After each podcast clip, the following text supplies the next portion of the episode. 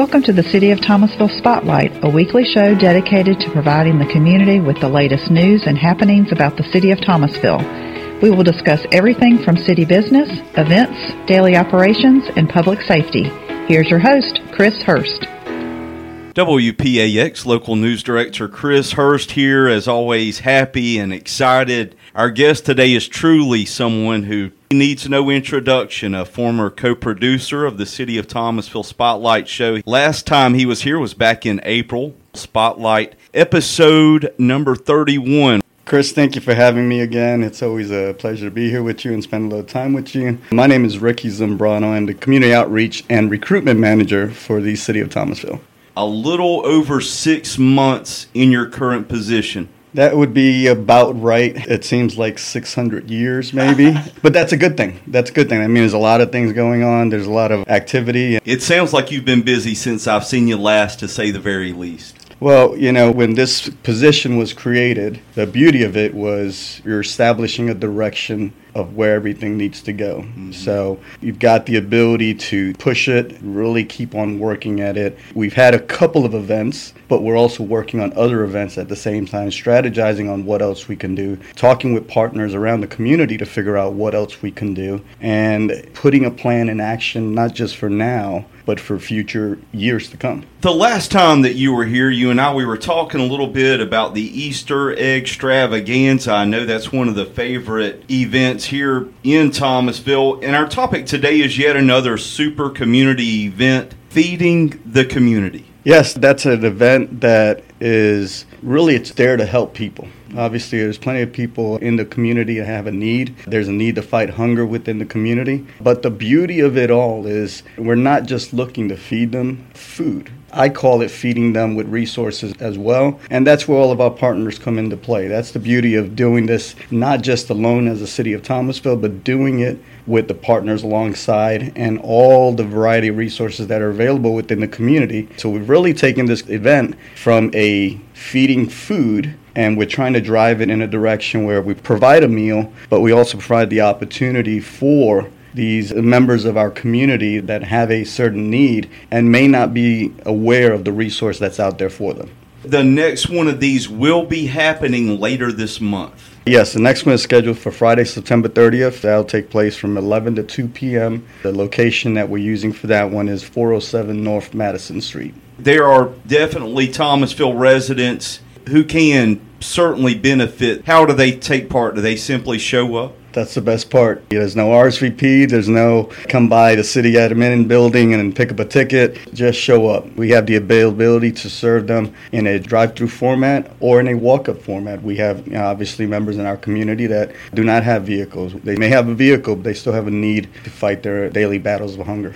I can remember not far from where you are having this event, we used to have a soup kitchen, a community kitchen in that area. I can only imagine that you will see some of the same residents that used to visit that location. Yes, and that's part of the strategy with using that location. Obviously, when the soup kitchen closed, there was a need to fill a void. And there are many throughout the community that are helping to fill that void. We're not the only ones, and that's where we're blessed to be in a community like ours. Having moved here, not being a natural born Thomasvillian, like more of a transplant, the one thing I learned right away it didn't take long to figure out the beauty of a community that likes to serve people. And I often tell the story people service you and they provide you a service, and then they say thank you to you. Well, I'm the one that needs to say thank you. You're serving me. But those in our community, those that serve, they thank for the opportunity to serve. So that to me is a unique thing to Thomasville. I can't think of any other places that I've lived where people take the same approach. There is no better place to live, to work, and to play than Thomasville. And to me, this is just another example of that. Ricky, for you, this is not your first Feeding the Community event. On average, how many residents will you see at these events? As we've looked to grow it and as we have grown it, we look to feed approximately 500. We have not just the ability, and this is again the benefit of working with partners, we have the ability to not just serve those that come by, but we have the ability to have our public safety officials come by and pick up meals and distribute them for us to other areas of the community. So they're able to go into areas where our public safety needs to be, and they're they're also a big part of this, and it's their face going out there and showing the community that they care as well and providing some of the homeless in the community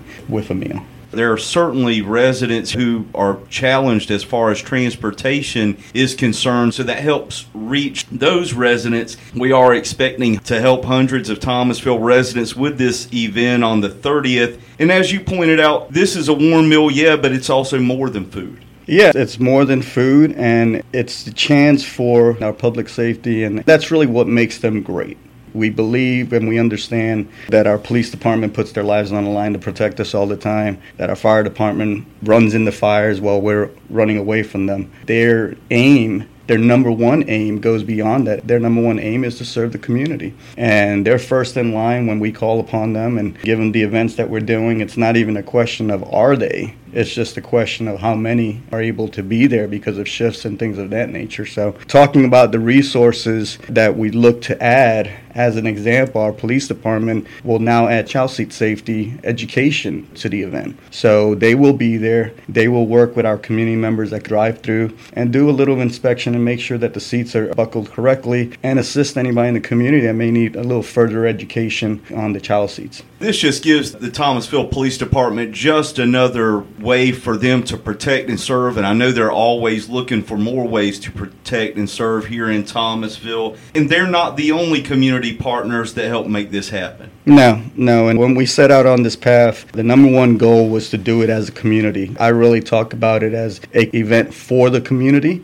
that is built by the community. So that is a lot stronger than the city of Thomasville doing a feeding the community event because that is partnerships, that is growing the strength of the community, that is unifying the community, unifying a lot of corporations, churches, organizations.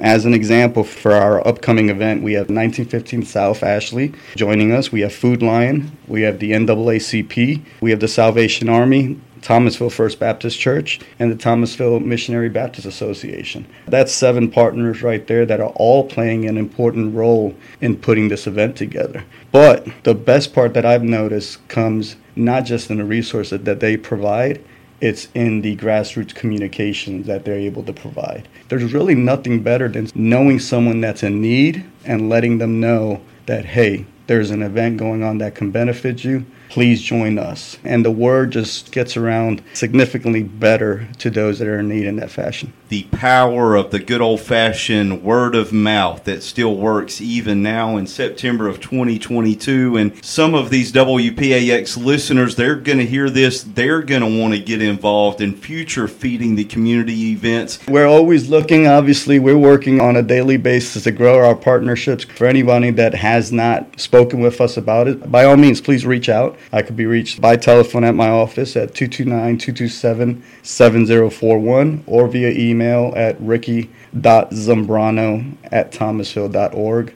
I can tell that you're looking forward to this Feeding the Community event coming up a little later this month. Are there any more community outreach events planned here in Thomasville for the final quarter of this year? We do have our schedule finalized for our feeding events. We'll take a break in October, and then we'll come back on Friday, November 18th, and then on Friday, December 16th. Both of those obviously are important because they're an important time of the year, the holidays. We want to once again take this event to a different route with brainstorming. The plan is for these events to feature indoor seating as well so that we can provide those that maybe need a little bit of holiday cheer, at least a couple of minutes of break away from the difficulties they have in life and provide a little bit of sense of holiday that they may lack in their life. In addition to the feeding events, we are working on other events to go alongside with our partners as well. We're constantly working on strategizing on ways we can impact the community. The beauty, again, of working with partners is that we ask the question what else can we do?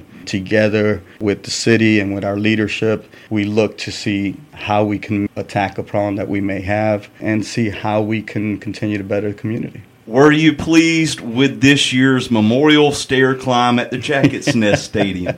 Yes, that one's a little personal for me, as you know, and I was so honored to be asked by our TFR to join the organizing committee. I'll tell you what, I attended the event prior to my employment with the city and was touched that an event that takes place so far away from New York City could be so humble and can be so touching and so genuine. We had so many people working so hard, the staff at the YMCA, anything you ask of them to do, the team, all of the members of TFR, and obviously Professional Firefighters Association, the look on the face of people as they were climbing the stairs, wearing the necklace with the person they were representing when they did their climb, it was touching to watch the and you catch people standing there and watching the videos that are playing. I can't know what's inside of their minds, but you see the genuine desire for our community members to pay tribute to the lives that were lost. So it goes without saying an immense thanks to the community.